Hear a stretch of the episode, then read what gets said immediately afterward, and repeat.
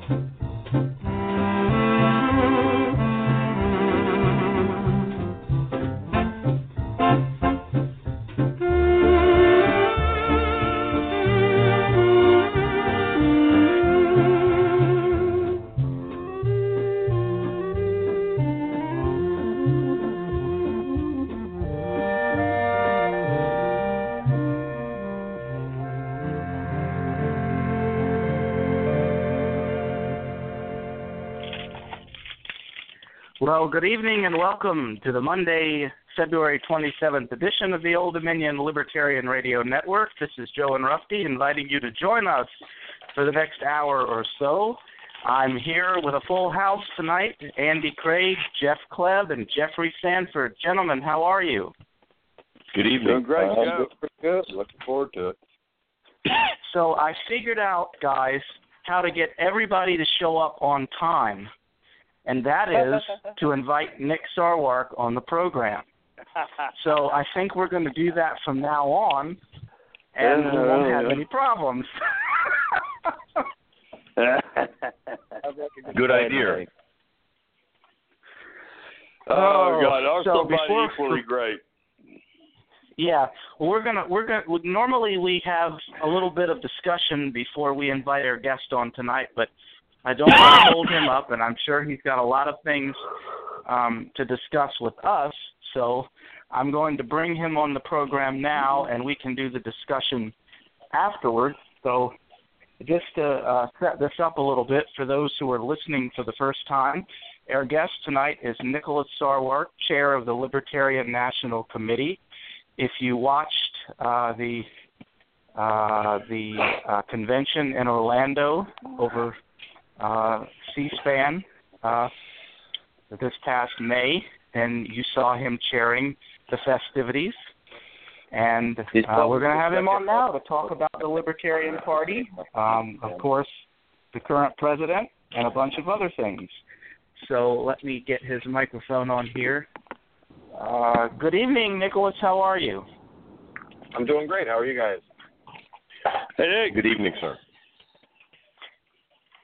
How's everything So going? why don't we start? Thank you. For why don't why don't we start first of all by um, getting you to tell us what you think of all this stuff that's going on with Donald Trump. Uh, you're gonna have to be more specific than that. yeah, I know. Well, I'll I'll start it out with a little bit more specifics. So uh, tomorrow, we he's got his speech before Congress, and uh, supposedly his big centerpiece of it is jacking up military spending by ten percent and maybe cutting elsewhere to pay for it, but we're not really clear on that yet. So, what what do you think we'll see from the uh, the buffoon going before Congress the first time? It sound, I mean, that's pretty much a terrible idea. Um, raising military spending in an era where we want to try and stop intervening overseas is a horrible idea.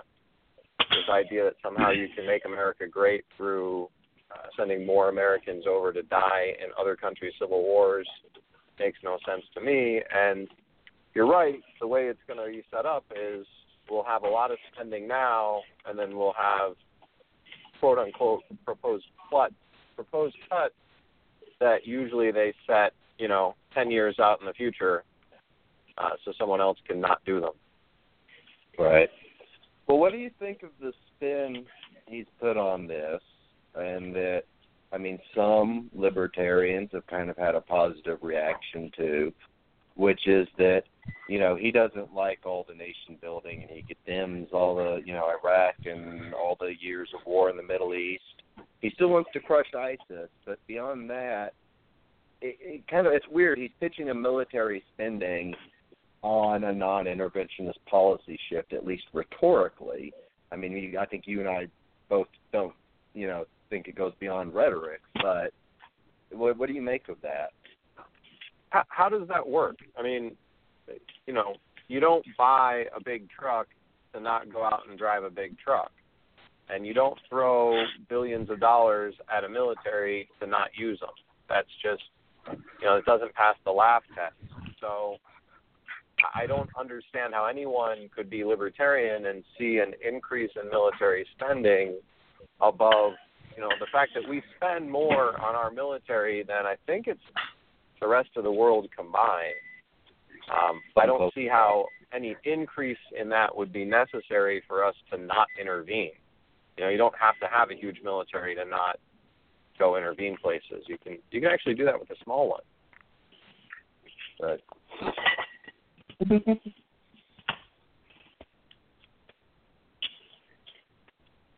Absolutely. Um, it- Hey, what do you think about? Go ahead, Jeffry. I was just going to ask him uh, what he's been doing as far as traveling to these these other states. What's he seeing out there? I, I saw he went to L.A. the other day, and uh, is he is he keeping up his busy travel schedule to help all these different states with their with their uh, meetings, or or what's going on out there in terms of what what you're into these days, Nick? You know, I'm seeing just everything's happening everywhere. You know, I was in uh, Michigan at the beginning of the month for they they had a special convention that they were required to do because they were so successful um, with Johnson's vote totals that they've moved to the next level of political party within Michigan law. Um, I actually bumped into Congressman Amash at the airport on my way out of Grand Rapids. And then over in LA, they had the eighth annual Southern California Libertarian Conference, which is always well attended and very exciting. You know, there's a lot of positive things that came out of the Johnson campaign, and you know, met with some donors who are excited about you know new projects that the Libertarian Party is doing, and you know, just been everything's coming up. Libertarian Party. Uh huh. I mean, if, do you uh, what's your what's your schedule like? You spending any time in Arizona, or are you always on the road? Um, you know, no, I, I'm I'm actually in Arizona right now. Uh, I just got back Sunday afternoon, and I I'll have a little bit of time at home. Um, you know, my April's real busy. I think I have almost every weekend out of town. Uh, I'm going to Pennsylvania one for their them will be convention, and I'm going to be in Wisconsin. I just got my flight details for that, so um, I keep pretty busy. Yeah, I know. I That's, can't uh, complain. amazing schedule. Amazing schedule for a man with a family and a business. I don't know how you do it. well, I I have a question that um, someone wrote into the program and asked, and that is, can can you kind of give us a rundown of exactly what the Gary Johnson campaign did for the Libertarian Party in terms of building the party for the future? Um, sure. So the the first thing which can't be um, understated is you know something like 4.2 million votes and over three percent of the popular vote, uh, which is uh, a tripling of our previous record in the last 45 years. Um, and that was being on the ballot in all 50 states, and just bringing in so many new people and providing a credibility to the party. You know, we have never covered the spread in a national election before. Uh, and when you cover the spread in a national election, all of a sudden, you know, for 2020 and the 2018 midterms, we're seen as more of a threat. We're seen as as a, a factor in the race. We're not going to be discounted in the way that, you know, to be frank, you could discount the Green Party and say, well, really, they don't matter at all. Um, that's not an option anymore. You know, the reality has shifted. There's just tons of people I run into. You know, at this conference, there are probably 70 people in the room, and probably a good 10, 15 of them had never been to a libertarian meeting before in their lives. Um, but they got excited about the Johnson campaign. They got involved. They volunteered. They they worked the polls, or they gave some money. And now we're seeing a lot of those people when we reach out to them and say, you know, the Libertarian Party's here all the time, not just in presidential election years. They're eager to get involved and see how we can grow. So that's the biggest thing is, you know, it really has energized both people who had been in the party for years or decades, but also brought in a lot of fresh faces of people who, you know, didn't maybe even know that the Libertarian Party existed and that that was a great way for them to learn about it. Yeah. Um, you don't. I'm going to ask you a question, and you don't. You can decide whether or not you want to answer it because it's about a specific person. Um, there's a radio show host um, similar to us. He has a podcast, Jason Stapleton, who keeps repeating over and over again. I mean, he does it on just about every show that the Libertarian Party should not be claiming what the Johnson campaign did as a success. And I have contacted them uh, 200 times to tell them that I have a way that they can win in 2020, but they won't get back to me. And my thought on that is if he really has a way that we could win and he really wants to help us, why isn't he telling it um, on his program so that we can hear it? What, what do you think about something like that? Um, he could be right. You know, maybe he does have a solution for how we can win in 2020 that none of us have have seen. That an idea that no one else has come up with. Um, I don't.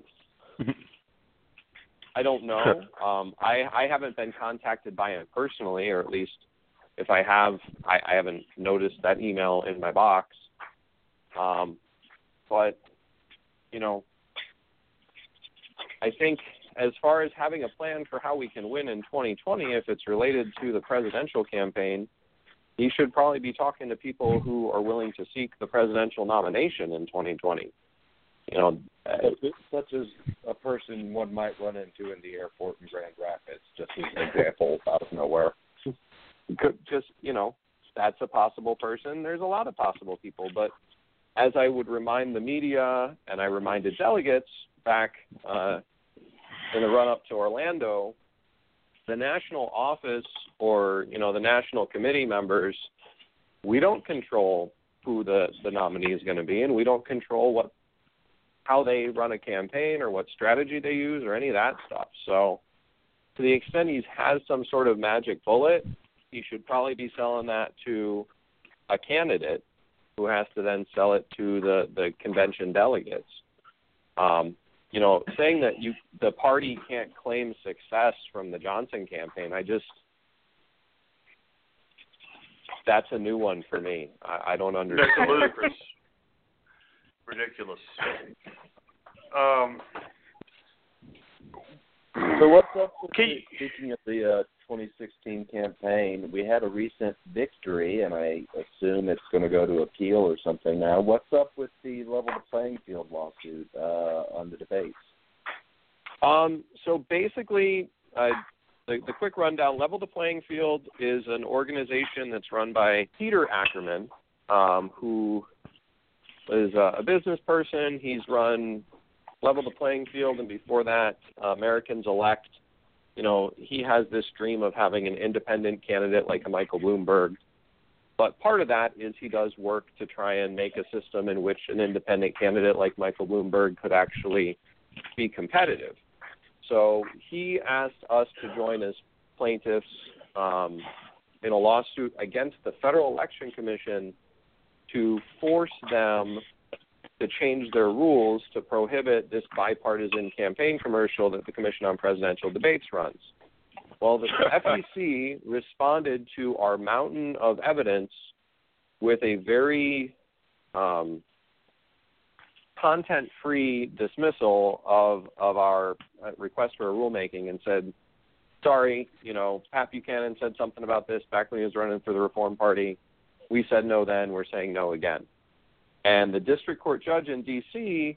looked at that and said, "You know, I'm supposed to give the agency deference when they make a finding, but what I'm looking at." I'm not convinced you even looked at any of their evidence and made a finding. Uh, so you have to go. You have 30 days. I think they got an extension. They get like 60 days to actually go through our evidence and, you know, come up with real findings about why we should either get a new rule or we shouldn't get a new rule or any something like that. Um, if you don't practice in this area of law, you don't realize quite how much of a judicial smackdown it is for an agency in a in a proceeding like this to be told that they have to go back and do their homework right. The opinion was Um, pretty it's a big deal. brutal. Yeah. The So- opinion was not kind to the FEC at all, or the uh, commission. Yeah. So I'm I'm hopeful. Um, you know, we could still get screwed. We've been screwed in these kind of cases before, but it's always you know, this is like when I clerked for the Institute for Justice. We had this philosophy that we're not supposed to win a lot of these cases, so we're very excited when we do have a win, and we don't take it so hard when we get screwed by you know a rigged system. Yeah. Um, what do, what do you think about all these um, Republican elected officials across the country that are refusing to attend uh, town hall meetings? And to be specific, there was one guy in Texas, I think it was Louie Gohmert, who was asked why he wouldn't attend a town hall meeting, and he gave some comment about because look what happened to Gabby Giffords. I don't want that to happen to me, or something like that. And I mean, he's supposed to be a big Second Amendment guy, and and he says that. That's about Yeah, I mean- right. There, that it, you know, they a lot of these uh, candidates around here have been, have been protested when they when they did show up, and then uh, my old nemesis Scalise, he scheduled one on the telephone for everybody, and then gave them the wrong number. So They're- they're they're cowards. I mean, that's that's it. You know, if if you can't you can't take some people yelling at you, eh, like Justin Amash said uh, on Twitter, you you should find a different job. This is not the right job for you, right? If if you're not willing to talk to your own constituents and you know talk to people who don't agree with the positions you take, and you know them yell at you a little bit, you need a different job. Um, I don't know. I noticed he That's- sat through he, he sat through a pretty tough meeting or two there with town hall meetings, but he seemed like he said he, they said he stayed longer and and Right. uh, took his time and made it through it. But I mean, he's got Yeah. he's got a record he can be proud of. people have stuff to say, and you know, it's funny. I, I saw somebody at the um, Democratic National Committee meeting. Uh, I watched a little bit of the live stream from my hotel room while I was in LA, and there was a guy talking about how he was door knocking in Missouri, Um, and he ran into a guy who just didn't agree with him, you know, and he tried to find common ground. He's like, nope, just don't agree with you. I think it was on voter ID or something. And at the end of the little, you know, the talk while he's door knocking, the guy says, you know, I don't agree with you on this issue. I think you're totally wrong on it, but you know, I respect that you have a position and it's well thought out, and you seem like an upstanding guy, you know, and so I'm going to vote for you anyway. And that's Hmm. that's the sort of That's thing that you know story. you can you can get that sort of interaction, but the first step to that is you have to actually interact with your constituents. You can't be afraid to even be in the same room with them. Um, yeah. Well, I mean, one of the eh, things- that, that's the truth. You know, That- that's used the, to be that's the the case. status quo.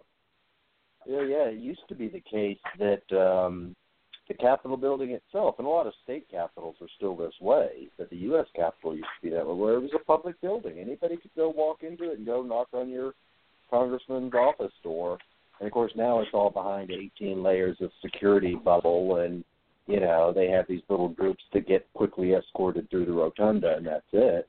Um, I mean, that's one of the things. I know, this is a point that I've brought up before. I don't know a lot of libertarians sometimes disagree with it, but I think we should have more representatives in smaller districts because the scale of it has gotten so unmanageable that something is lost. I mean, it's not genuinely local when it's 700,000 people sprawled across, you know, a quarter of the state.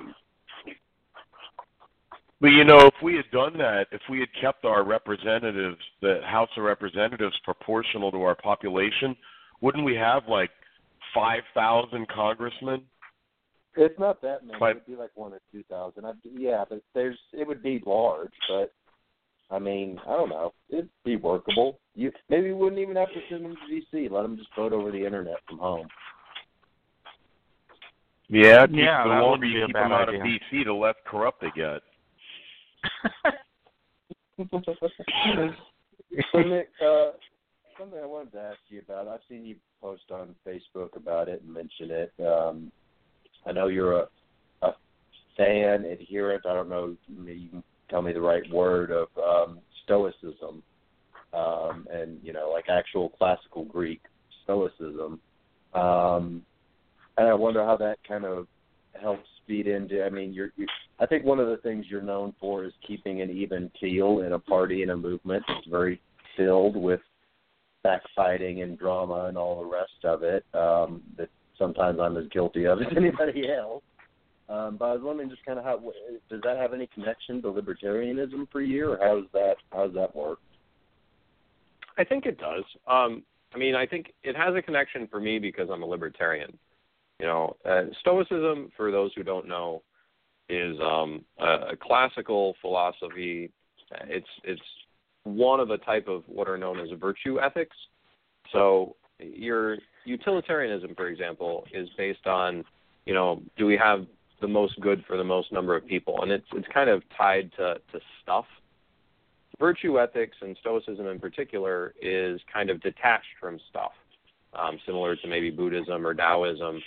The the whole idea is that what is good in life is to to live your life with integrity, to be honest, to fulfill your duties as you know a husband or a father or a citizen or you know if you end up being Marcus Aurelius, an emperor. You have to do your job and you have to do the right thing. You know, you have to be honest with other people. You have to to fulfill those duties, and that's what's good. And what's bad is to lie or to cheat or to to fail to fulfill those duties. And everything else that everyone gets so caught up in, you know, houses and cars and whether you have a the job you wanted to get or get to go to the school you wanted to go to or you know whether you win the lottery all of that stuff is referred to as indifferent because it's outside your control. You don't get to control whether or not somebody gives you a job. You don't get to control whether or not the government changes the tax code or whether or not Donald Trump becomes the president. And so you just let that stuff slide as, you know, it's something that doesn't affect who I am. It's not good or evil, it's just a thing that happens. How I respond to it, how I act is what's important you know, and that that piece of it helps me maintain the even keel. The other piece that fits in with libertarianism is Stoicism believes that there really are no bad people in the world. There are people who do bad things, but if they're doing something bad or evil, it's because they are misinformed and think that it would be good for them. Um, the famous example is Epictetus had uh, his lamp. That, this is back when you had lamps out on your porch. Um, it got stolen one night. It was a brass lamp, and so he went and he replaced it with a clay lamp, and then the clay lamp got stolen, and then he just didn't replace it anymore. Uh, and somebody said, "Well, isn't this terrible? You know, somebody stole your lamp." And he said, "Well, you know, I lost a lamp, and you know, the person who took it lost his honor, and he thinks that that was the better trade. You know that that there's a misperception by the person who would steal something that his honor is worth having a lamp, that having a lamp is something that's better than being an honest person. And because they're misinformed, that's why they do the bad thing. Um, but you know that that kind of outlook on the world um, lets you lets you believe in people in a way that I think is necessary to be a libertarian, and it lets you find the good in other people. You know that that if somebody's not doing the right thing, it's not because they're bad. It's because they just don't know what the right thing is. You know, that's part of the reason that I like to say that, you know, not everyone's a libertarian yet. But I think everybody has the capacity to be. Um, they just may not.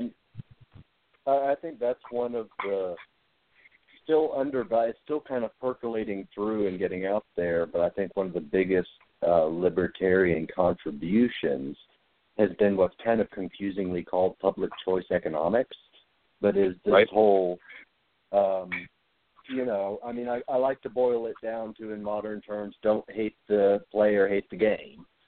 Um, right. Which is, is a very good, is kind of a, a, a very apt summary of it, which is it's all about the incentives and it's all about the situations we put people into that drives how they react to it. Um, uh, and I think it, it, it really it, it drives home that same sort of approach to it because I mean I think we, we've both seen examples of people who have this idea of oh libertarians are this enlightened and persecuted tiny minority and the benighted masses will never uh, be as good as us kind of mentality and that can lead to very dark and unproductive places. It also doesn't do also- anything for gathering a following. You know, I mean, you know, a lot of people, uh, or not a lot, but I've run into that. You know, online in our discussions, people who like sort of look at us, or, or the, at least they tease me and say, "Oh, y'all just, just smarter than everybody else," or something like this. And that's just, you know, it's not true. Just because you know something other people don't know doesn't make you any smarter. It's just that we learned this already. Right. Well, and and here's the if I mean just you you just play it out in your mind, right? This is the the strategic aspect of politics. You know, if you say, "Look, we're right, other people are wrong, and they're too stupid to understand it. That the majority of the population are, are a bunch of sheep who are just going to do whatever makes them happy and, you know, eat the bread and watch the circuses and they're hopeless and they're just going to follow whatever their masters tell them. Well, where does that go? You know, if you've discounted the ability of other people to reason, if you've discounted their ability to change and assumed that they're incapable of doing anything other than responding to their basest instincts, the conclusion is, well, then don't bother to try because it's not going to be beneficial. Like, why would you waste your time? And that is the kind of self talk that may make you feel good when you're sitting around having a beer with all the other people who are enlightened and not just massive sheep. But you know, you're just engaging in a a, a circle jerk. Um, if you if you look at it the That's other exactly way, what I was thinking. I I look at it the other way. Went from Epicurus to circle jerk, by the way. Uh, yeah, I, I try and paint a word picture.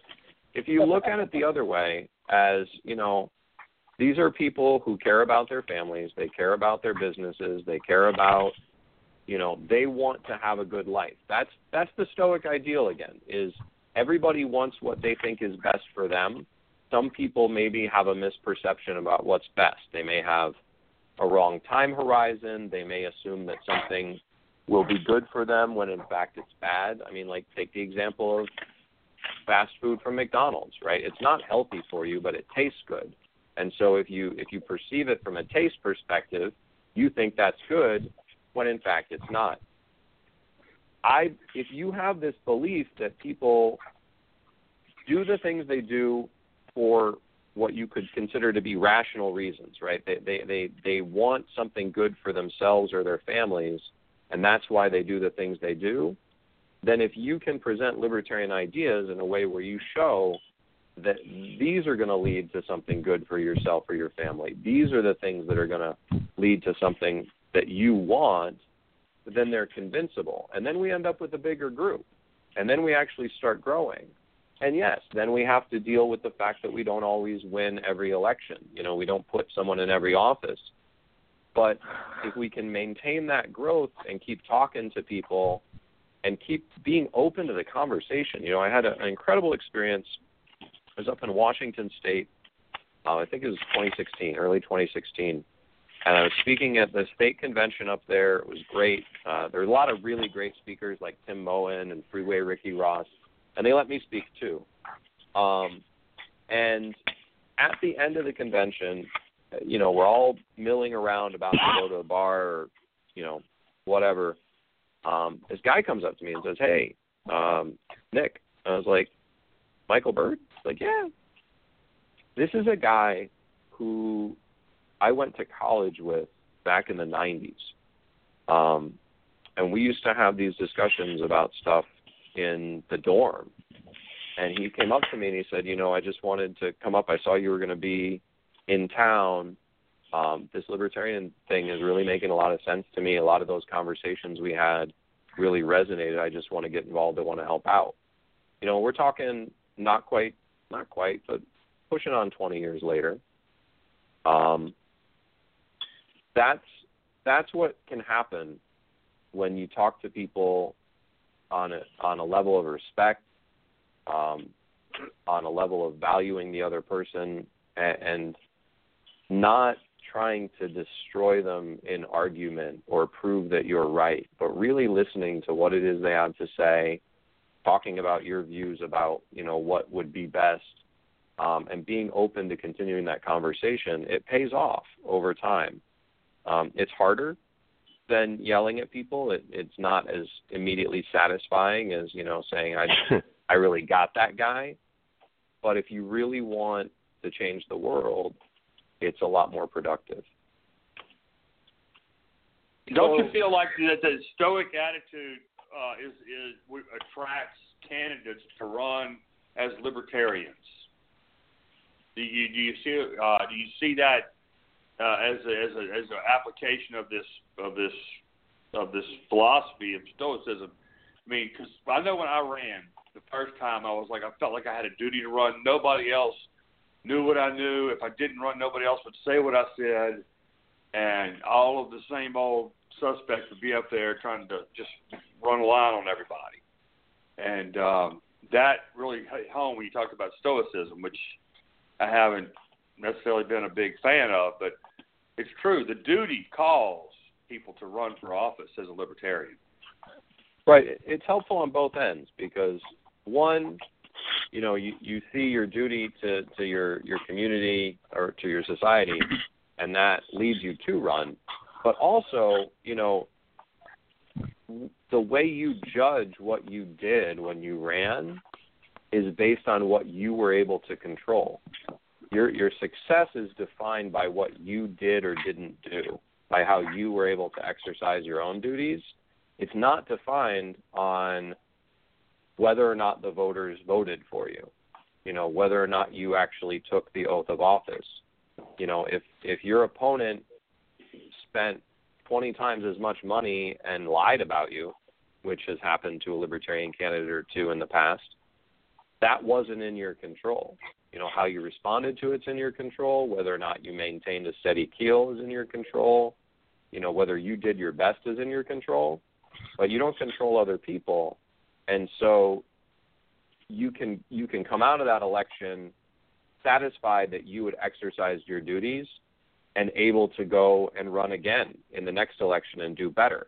You can't do that if you define your success by things outside of your control because what you're doing is you're giving the keys to your opponents to tell them how to break you.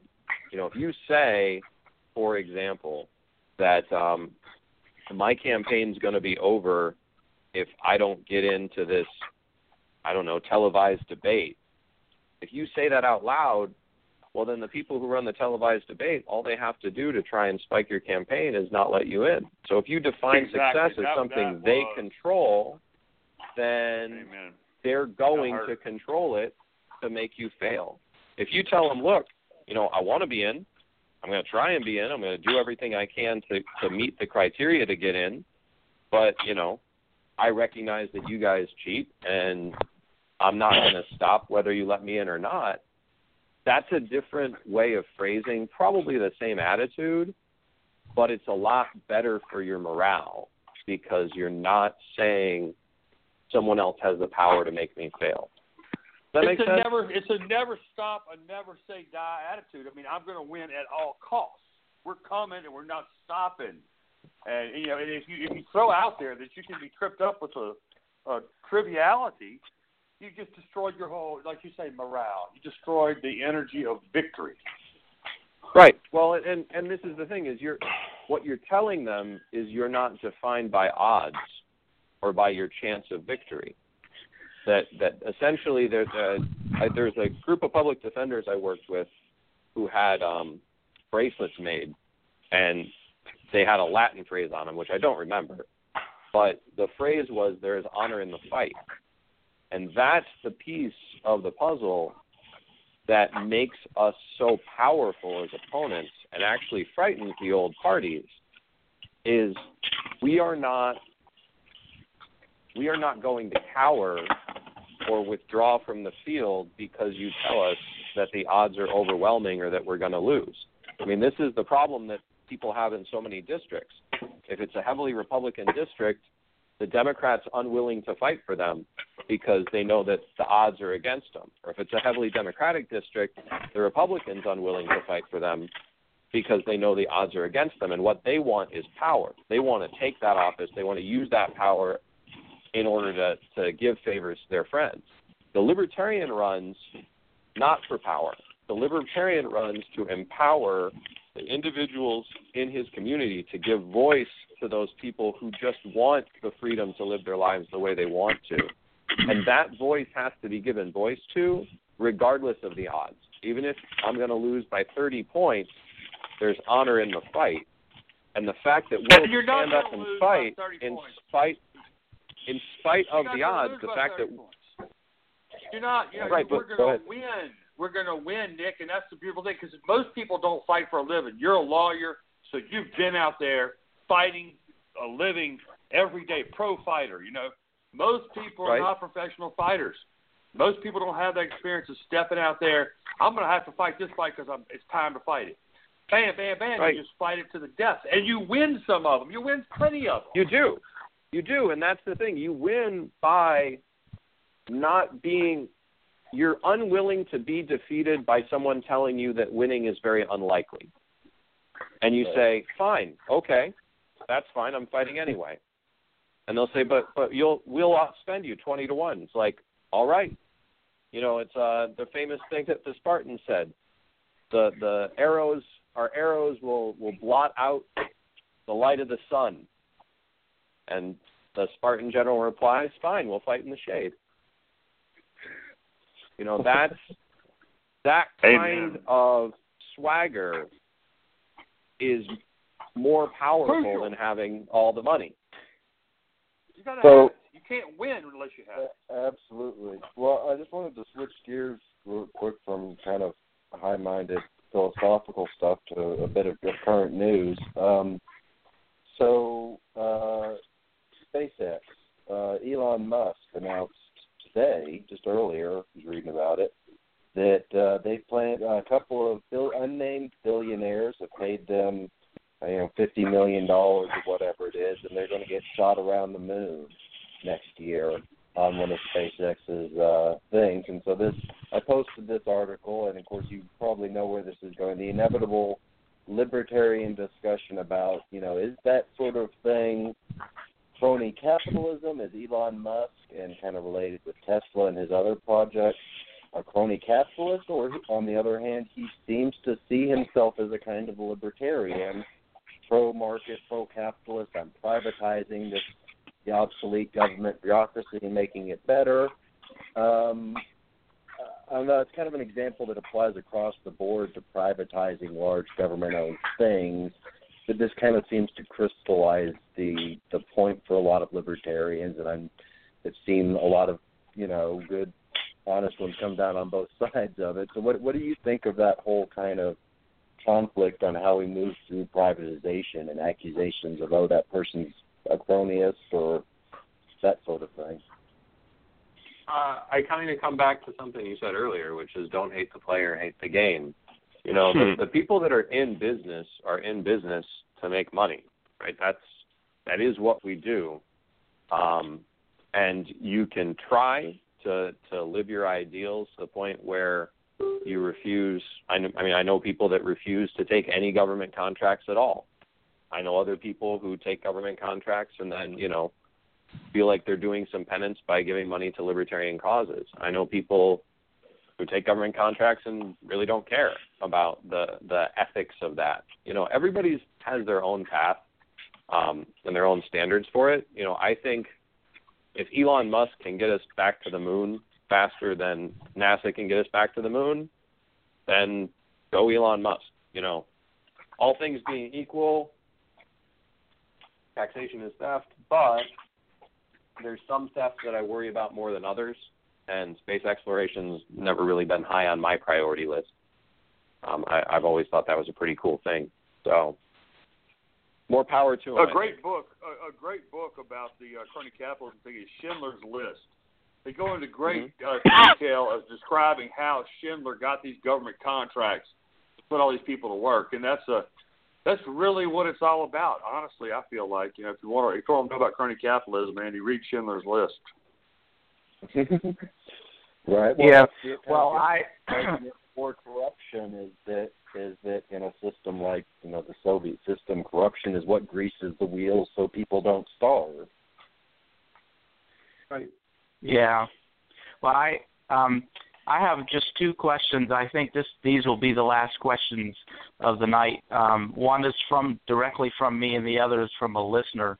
Um, the listener writes in to me and says that um, he and his wife have a different opinion of the open borders situation. He is in favor of it. She is not. Um, they both voted for Gary Johnson. She did so only because the other two candidates were so bad. Um, his question is how can how can the Libertarian Party appeal to both people who are in favor of open borders and those who are not? And after you answer that, I'll get to my question.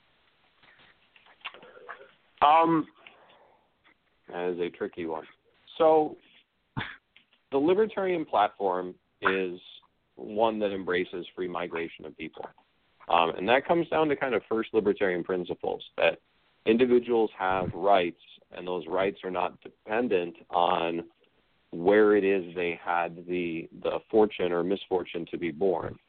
So there, there shouldn't be, you know, your right to move freely as long as you're a peaceful person who's not threatening other people shouldn't be impinged upon by governments um, just because you know you're on the other side of a border. That said, there are a lot of things that we can talk about, uh, you know, about our current immigration system as things that would be better under a libertarian system. You know, for example, my thought on on practical ways to deal with the border situation would be that we would have uh, essentially shall issue entry visas, so that if you were someone from some other country who wanted to come to the United States, you would pay a fee of I don't know, we'll pull five thousand dollars out of the air, and fill out a very simple form, uh, you know, with your identifying information, do a simple background check, pay that fee, and then it would be the presumption would be that you get to come into the country. You get to enter the country, in order to be here, to work, to you know, try and make a better life for yourself. And it would be up to the government. They would have to they would have to prove some reason why you couldn't come in. The advantage of that, even if you're the sort of person that wants our country to be more secure, because usually when people want to close the borders, a lot of them aren't anti-immigration. A lot of them are more pro-security. They're worried about people coming in the country that you don't know are here, some of whom might want to do us harm. And that's a that's a real concern that we need to, to grapple with. Right now, with our closed border system and our immigration quotas, we have what are called coyotes, people who drive panel trucks through the desert or, you know, swim people across the Rio Grande or, you know, do umpteen different ways to smuggle other human beings into the country that we have no idea that they're here. We have no record that they came over here. Oftentimes, people are left to die in the desert, and these coyotes are usually part of organized crime. So organized crime is getting funded, you know, five, ten, twenty thousand dollars a pop. It's just it's a terrible system all around. So you know the worst expanding, is when, they fall out of the landing gear of an airplane. Right, and all these things, but expanding the ability for legal immigration, really expanding that out, would allow us to have more security because we would know who was coming here. You know, it's kind of like with um, Napster.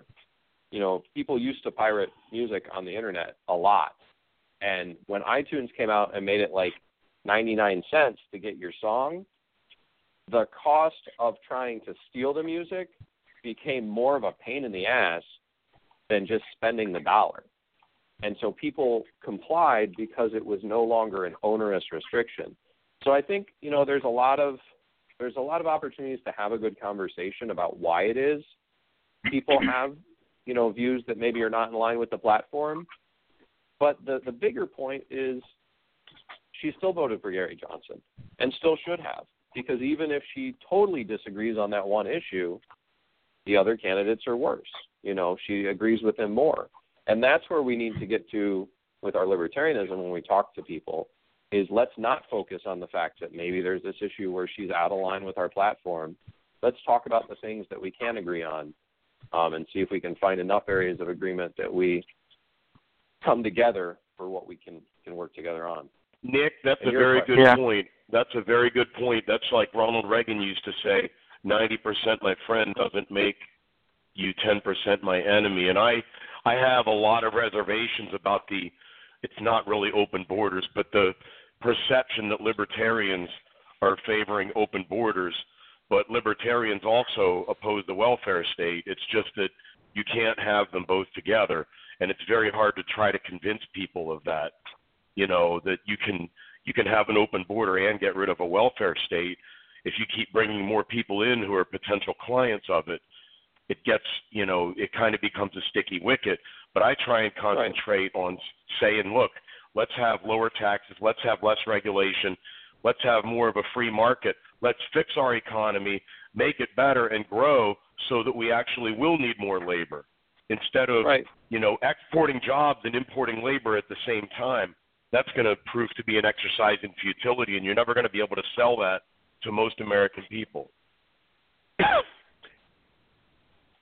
Yeah, and we actually have a net outgo of of undocumented immigrants over the last decade or so because you know most people who come to the country they come here to get jobs and so if our economy goes into decline or you know we have these immigration crackdowns people leave or you know their family yeah, they'll members who deport are here themselves. say Yep. don't don't come because it's not good anymore Uh, And I that- think No trabajo, no dinero. That, by the way, that that Yeah. more more Mexican nationals have been going from the U.S. to Mexico than vice versa for a decade now, and yet we Right. just had this big wave of Trump being elected on freaking out about immigrant. Like objectively, Right. numerically speaking, the United States is not experiencing any wave of mass migration right now. We actually have a huge migration. There's a huge amount of people who are actually going to Canada right now because Right. they're flowing northward across the Canadian border. So, you know, to seek asylum Trudeau seems, yeah, Tr- Trudeau seems to uh, be in favor of open borders, and they sort of have a semi welfare state up there. So he's going to draw a lot of people up there. So maybe that'll put, you know, maybe that'll put a little bit of an ease on us if a lot of Jeff, people are going up there. bullshit. Bullshit. I'm gonna call bullshit on that. People don't go somewhere to get a welfare system. They go somewhere to have an opportunity to work and earn and make money and be rich. That's why. No, but I mean they have is what it they is. have they have free health care up there, and a lot of people are going to be drawn to that. Not you or me, I- but I- a lot of people will be. Well, you know, the other thing Canada has, while Trudeau is making a big show of welcoming migrants, is Canada will actually turn people away for medical reasons. If you have an expensive medical condition, you'll be denied an enter, a visa to enter Canada because of it.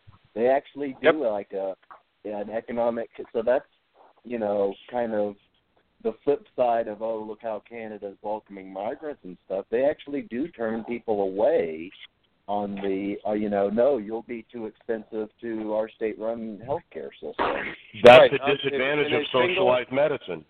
Yep. Well, in Yeah, a single payer well, system, my- you know, the the payer is going to have a problem with paying too much, and you know, the reason that we don't That's do that in this country is, yeah, well, I don't think we're going to get Well, to the I- bottom of this issue. Yeah. I, ha- I have one one last question for you, Nick, and then we'll let you go. Um, All right. the uh, I, I I believe it was at the CPAC speech over the weekend when uh, all those people showed up and started waving um, Russian look-alike flags when Trump came out to give his speech, which I thought was hilarious. But um, Trump made a comment about uh, Sweden, and he said, "Look what happened in Sweden just last night." And of course, immediately, um, people started saying, "Yeah, I mean, Sweden was saying nothing happened last night," and then they listed off all these mundane things that went on during the night that happen everywhere, every day. And but the thing that got me was that Fox News on Bill O'Reilly, they had this guy on that was supposed to be working. He was supposed to be like the national security advisor for Sweden, and he was talking about how bad the immigration problem is over there. And then the some guy from the Swedish government actually shot back and said, "No, the refugees have made Sweden a better country." And I'm just, I guess my question is, how is it that well, first of all, do you think that Trump is saying these things and he knows they're not true, or do you think he's just being told this and he goes with it? And and the the second part of my question is, um, why isn't there more of an outrage? Do you think from even his own people when they can plainly see what he's doing?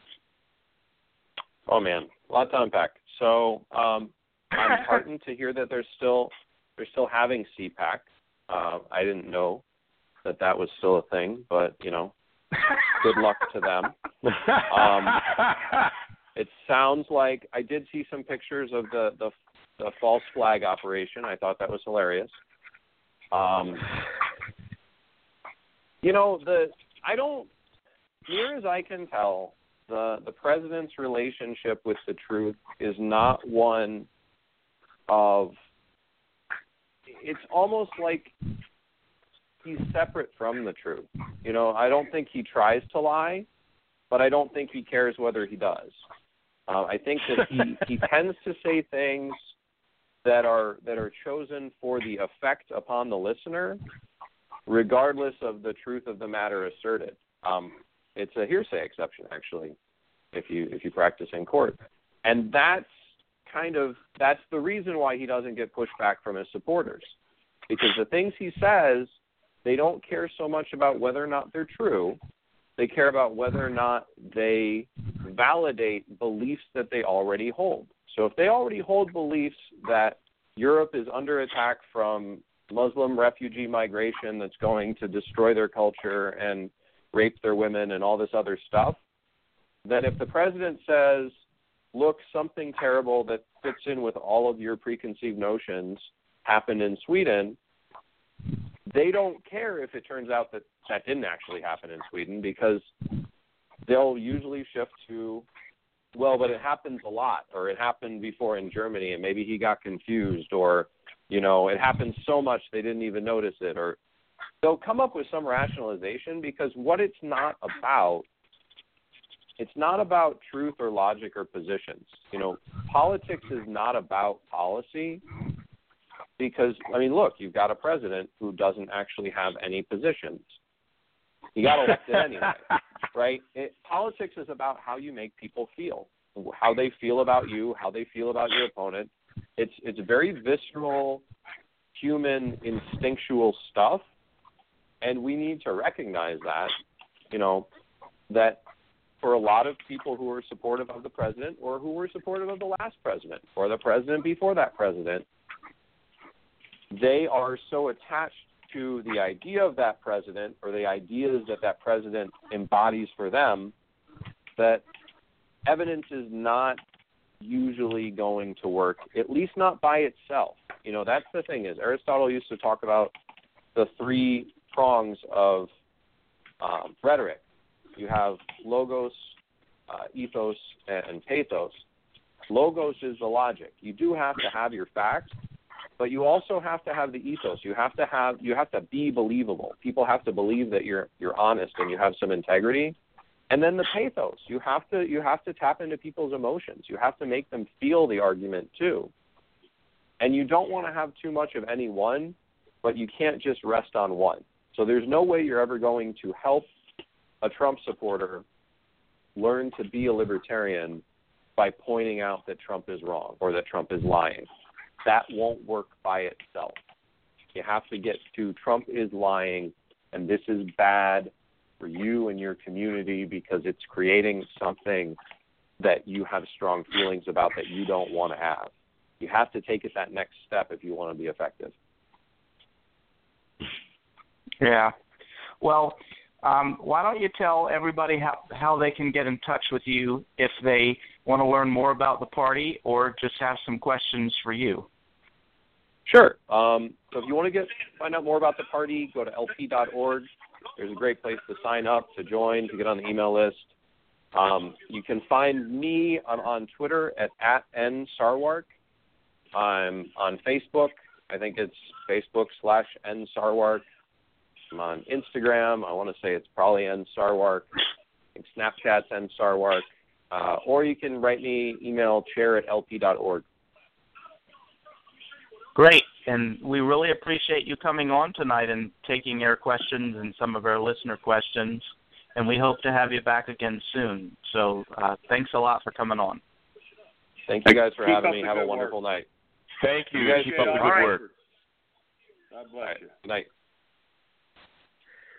Well, gentlemen, we're going to um, just uh, talk really briefly here about some things. I think we covered a lot of the current stuff that's going on right now, but I, I did, I, Andy, I did want to get your opinion about the Trump um, Sweden thing. Um, just because I think it's hilarious that Fox News had a guy on that was supposed to be the national security advisor, and he Uh, turned out to be fake. By some yeah.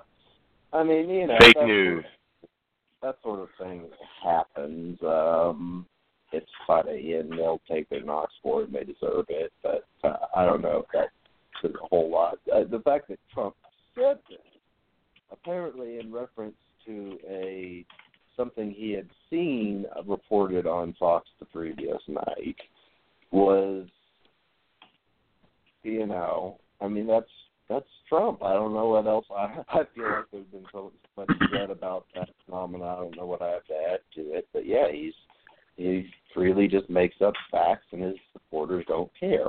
Um, he even brags about this. Um, so I, I don't know.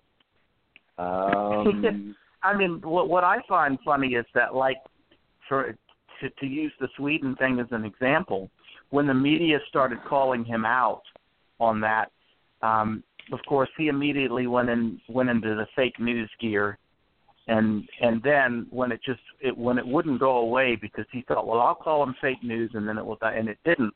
So then he said, well, I wasn't talking about last night. I was talking about things that have happened over time. And then they went back and they said, no, no, no, no. You specifically said last night. So then he referenced the Fox News special on um, immigration in Sweden, which was riddled Mhm. with um, untruths and and I mean, you know, the um, Jim Carrey from Liar Liar couldn't have done a better job of being dishonest about it. yeah. Well, I mean, I, I saw a comment on Twitter that kind of summed it up for me, which is don't get into a quality of life statistics battle with Scandinavia. That's yeah. true. But, You know, but I, I that's, think what about Trump before before we move too much on. I mean, I, I I think that people, a lot of people down here in the South, Louisiana, voted for him. You know, overwhelmingly, and, and a lot of other Southern states too. They look at Trump as like a life preserver. They don't think, they don't rationalize anything. They don't need to rationalize anything. They're holding on to Trump like Trump is going to save their life and they don't think they don't even hear this stuff. That's why Trump says fake news. That fits in perfect with them. They don't have to even hear anything else but Trump is our lifesaver. Right. Yeah, I had somebody I had somebody tell me when I posted one of those articles about Trump um banning CNN and the New York Times from his press conference and they said, "Well, th- those networks lie and they lie about Trump, so he has every right to ban them from his press conference." And I said, "Well, what about freedom of the press?" And the guy writes back and says, "Well, that's only for honest journalism." You know, well, who gets to decide that? Do the Trump supporters Yeah, I get to I- decide? I just think it's hilarious that the president who's, you know, made is letting the White House be run by Breitbart and is a huge fan of Alex Jones is going to complain about CNN and the New York Times being fake news. I think so. I think Popehat tweeted, you know, at CNN and the New York Times, have you tried doing any stories about chemtrails and gay frogs? That seems to help. Gay frogs. Uh, Uh, that was Yeah. Alex Jones. That's one of his. The, the chemicals in the water are turning the frogs gay. Okay, Andy, I got an important question. I got an important question for Andy. Mm-hmm. Are you gonna Are you gonna run for president in 2020? and who's gonna be your vice presidential candidate? I, I am not even eligible to run for president in 2020. I think okay, I well, whose one. campaign are you gonna run? 20, I have a feeling that 28. whoever's can. I, I, I, I mean, I've made no secret of the fact that I want Justin Amash to run as libertarian, and you know, even or even if he runs as the, in the primary Republican primary first and then switches or whatever. I mean, I, I think he's at the top of the list of people I'd be pretty happy to see. Um, I don't know. There's some other pos- if he if he doesn't do that, or we don't end up getting another big office holder or somebody like that. I mean, there's some other people in the movement. There's a lot of people who think Andy, can do Andy, of that's it. that's great news. Do you will will, will you think Amash has even considered? Would he considered running it? Oh, I yeah, mean, Bernie no, became a Democrat to run. Well, no, I mean, I think he's definitely well aware of the possibility, and he's well aware of the LP and who we are, and you know, he. I I don't know. I don't have any into Justin Amash's inner circle. I don't know what his thought process on the matter is. I know he's been very good at staying critical of Trump and not being like, you know, for example, Rand Paul, who's all of a sudden we've got to roll over because it's a Republican president um, and I think that's serving him well. I, I don't know. Maybe he plans to run for senate at some point. I don't know. Maybe. I mean, he has toyed pretty openly with the possibility of running for president, and I think he's probably going to do that at some point. Um, Hopefully, let him do it right now as a libertarian. That's a great career move. You know, you have to be Well, a senator to get the money from the I Dems mean, and the it's so Republicans. far out yet. I mean, we're you know we're still three years out before. I mean, I we still have the midterms at least to get through in 2018. Okay, but before, you can say that. You can say that, Andy. But think about it like this: Trump is toast. So we've got an open presidency. yeah, Don't maybe you think? we'll see. I mean, We got an open I- I we got an open seat. Possibly, yeah, or it could even be, you know, running against Pence. Who knows? Um, uh, but I, I think, you know, I think a lot of people would be very happy to see Amash run as a libertarian. Um, a lot of people would be happy to see him run as a Republican and try to primary Trump in the Republican primary. so I don't think. Oh, I would I- hate that. Um, I would hate that. I know- would be my I know who- enemy. I I know who won't be running against Donald Trump in 2020 because he's made that Mm. very clear at least three times that I'm aware of, and that is somebody that Andy just mentioned, Rand Paul. I mean, he was That's- asked in a, in a that's what it was, president. Dude, he is dick sucking chief, huh? I, I, Yeah. I don't think I Well- don't think Rand Paul is ever going to run for president again. He could You know who might run? say how much You know who'd be an hated it. interesting candidate, and that would be James Mattis, the general. He could run, and his slogan could be "Mad Dog 2020." That's a second time you come up with that. Uh, keep that idea in place. I love that. That's a great idea. Yeah. Yeah, Uh, well. I mean, I mean, Rand Rand Paul's reasoning for why he won't challenge Trump is because he said if you challenge the Republican nominee, it will make him look weak and will give the Democrats an opportunity to get in there and possibly win. And the person that was interviewing him said, "Well, number one, Trump is weak, and number two, he should be challenged." And of course, you know, Rand Paul did everything but say no, he's the greatest thing that's ever that's ever been elected. He might as well have Well, said that that. remi- That reminds me of something my father used to tell me so good. He said, "You why?" Or it's, not- it's, it's, it's not just a father. It's just like it's a common saying. It's like, um, why keep your mouth shut and, and, and look stupid when you could open your mouth and remove all and doubt? remove all doubt. yeah. Well, Yeah, no, Um, has not been doing himself any favors. Uh Justin Amash has been, but you know, I it's. I mean, we can guess that maybe you know. I think that the the chance the avenue's there for that to happen, but who knows? I mean, he's still got to get reelected himself, maybe, or decide if he's even running or whatever here in 2018. So, um I mean, I don't think I don't think any of the real back and forth jockeying over it for either the libertarian nomination or who's going to run and all that sort of stuff. I don't think that'll Mhm. even start until January 2019. And hopefully we have a, a huge monster candidate like Justin Amash come in, and there won't be any question about who's running. That'd be awesome. That would be an advantage of it. Yeah, I do think he would quite quickly become the de facto Mhm. presumptive nominee, and nobody of consequence would challenge him for the nomination. Mm. yeah.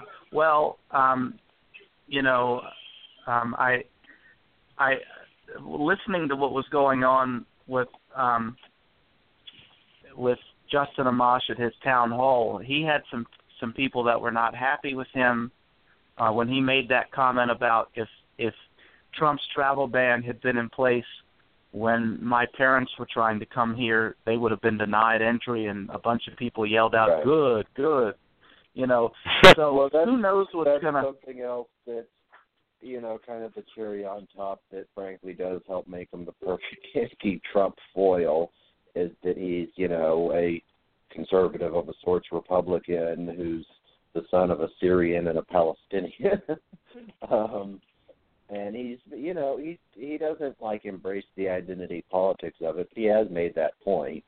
Um, and you know it's true that that's a, a pretty. I mean, he and there in Michigan, of course, not that unusual. There's a large Arab populated, mostly Christian population, like he is.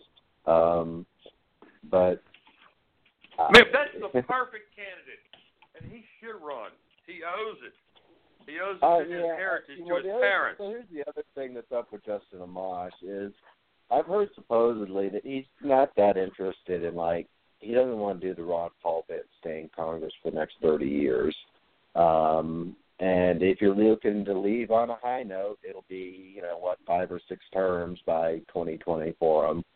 Um, then you know doing a, a third party LP campaign like that would be great. And I think Justin Amash uh, would do great. I think he's one of the few candidates uh, that would potentially meet or exceed uh, what we did in the 2016 uh, in terms of vote total and coverage and all the rest of it. Um, even a chance he could get into the debates. So, um, and he's, I mean, libertarians quite justifiably love him.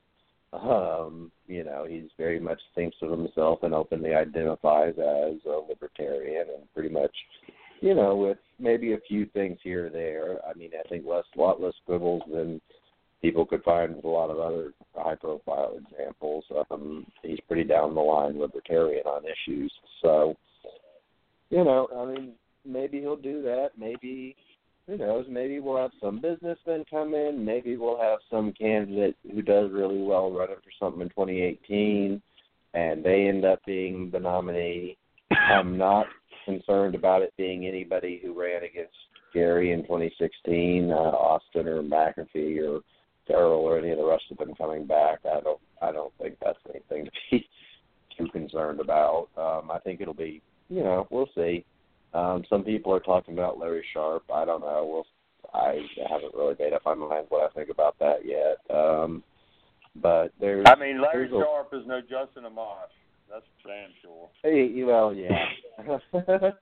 That's kind of. I mean, I'm pretty sure even Larry would admit that. So, um, I mean, I think just about like anybody, anybody else we could talk about would probably step aside if Justin did uh, do that. Now here's here's the way this works, okay? Just so you know, because I had my, my I had a good education. My dad, his law partner, they would they would sit me in there and listen. I get to hear how you how you do it.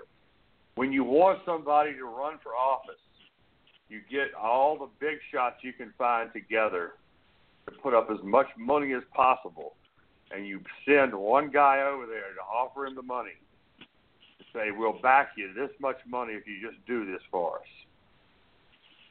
Well, yeah, I mean, I think the um, definitely, I'm sure the budgetary projections and uh, what would be possible uh, to be raised for a libertarian campaign would certainly weigh heavily into consideration.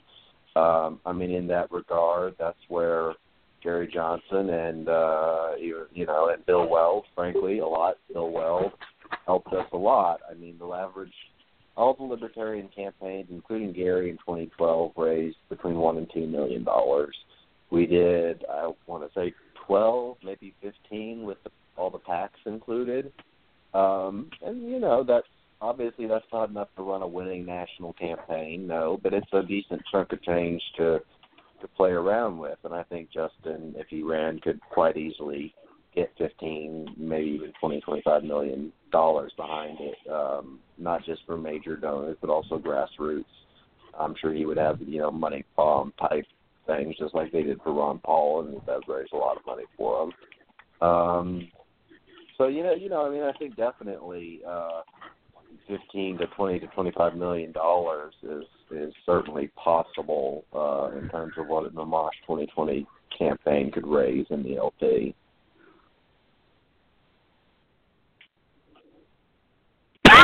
Yep. So, well, I'm looking forward to. If he could, if he could raise it on the front end, if he could raise it on the front, because you know I don't think Trump didn't raise well, it that's much either. to do. I mean, I mean, you have to. I mean, you can you can have certainly it helps if you have a lot up front, but that's always just going to be kind of seed money on terms of what you know what you expect to bring in once you're up and operating. Um, but you can have pretty reasonable estimates for what you can a range of what you can expect. Um, and yeah, Justin Amash has a very good fundraising network, by the way. So he he he raises a lot of national money from movement libertarians already. That's how he won a very hard hard fought primary in 2014 against the Chamber of Commerce back candidate. Um, I, I, so, I've given him money. Yeah, no, Justin he has he gets a lot of and you know people will say, "Oh, he gets a lot of out-of-state money," as if that's some scandal. But no, there's a lot of people nationally who like him and support his message, and and yeah, he's got a he's got a pretty good fundraising shop. Mhm. All right. Well, what's coming up um, next? What's what's what's who do we have as with a, who do we have as the next? The, what's coming up when? tomorrow. What's the next uh, big story, guys? You don't know anything unless you know the future. If you know what's coming, Yeah. well, oh, the speech, Andy, the speech. Is the stock market going to lose a trillion or two trillion tomorrow? Oh, I don't. I don't know if it's going to have any big swing. At this point, I think people have just stopped taking what he says seriously to the point that it'll just be kind of another clown show. Except this time it'll be in before Congress, and so that'll be kind of funny to watch. But And there won't be any Volkswagens involved. Ah, I mean, my dad is still waiting for his Volkswagen check. I guess Trump let him off. He ain't got to paid for it. The di- diesel Volkswagen he bought. Yeah. Well, um, I'm looking forward to seeing what happens in the future with Justin Amash, and who knows what's going to happen tomorrow. Every day is an exciting new challenge when President Trump um, is is in office, and it's a challenge because we have to figure out how are we going to make fun of him today. Um, so, um, I mean, the, the hair jokes are getting a little old, you know. Thank God They keeps found an going ar- with material. They found an orange Hmm. alligator in South Carolina. yeah. All right, guys. Orange well, It's been alligator? a good. Yeah, it's been a it's been a Hmm. good show, and um, we'll do it again. And let's see, what's the next date of the next show? Um, it's uh, uh, March the sixth, so that is next week. Uh, we'll do it again. So um, I'll keep you guys posted on the guest. And thanks for being here tonight. And like I said at the start of the show, I know how to get you here on time. Just bring on Nick Sarwark. So maybe we'll do it again. It was an honor to have him. guys. All You right. have a good night. Have you have a good night, gentlemen. Bye. Bye. All right. Good show, Andrew. Uh,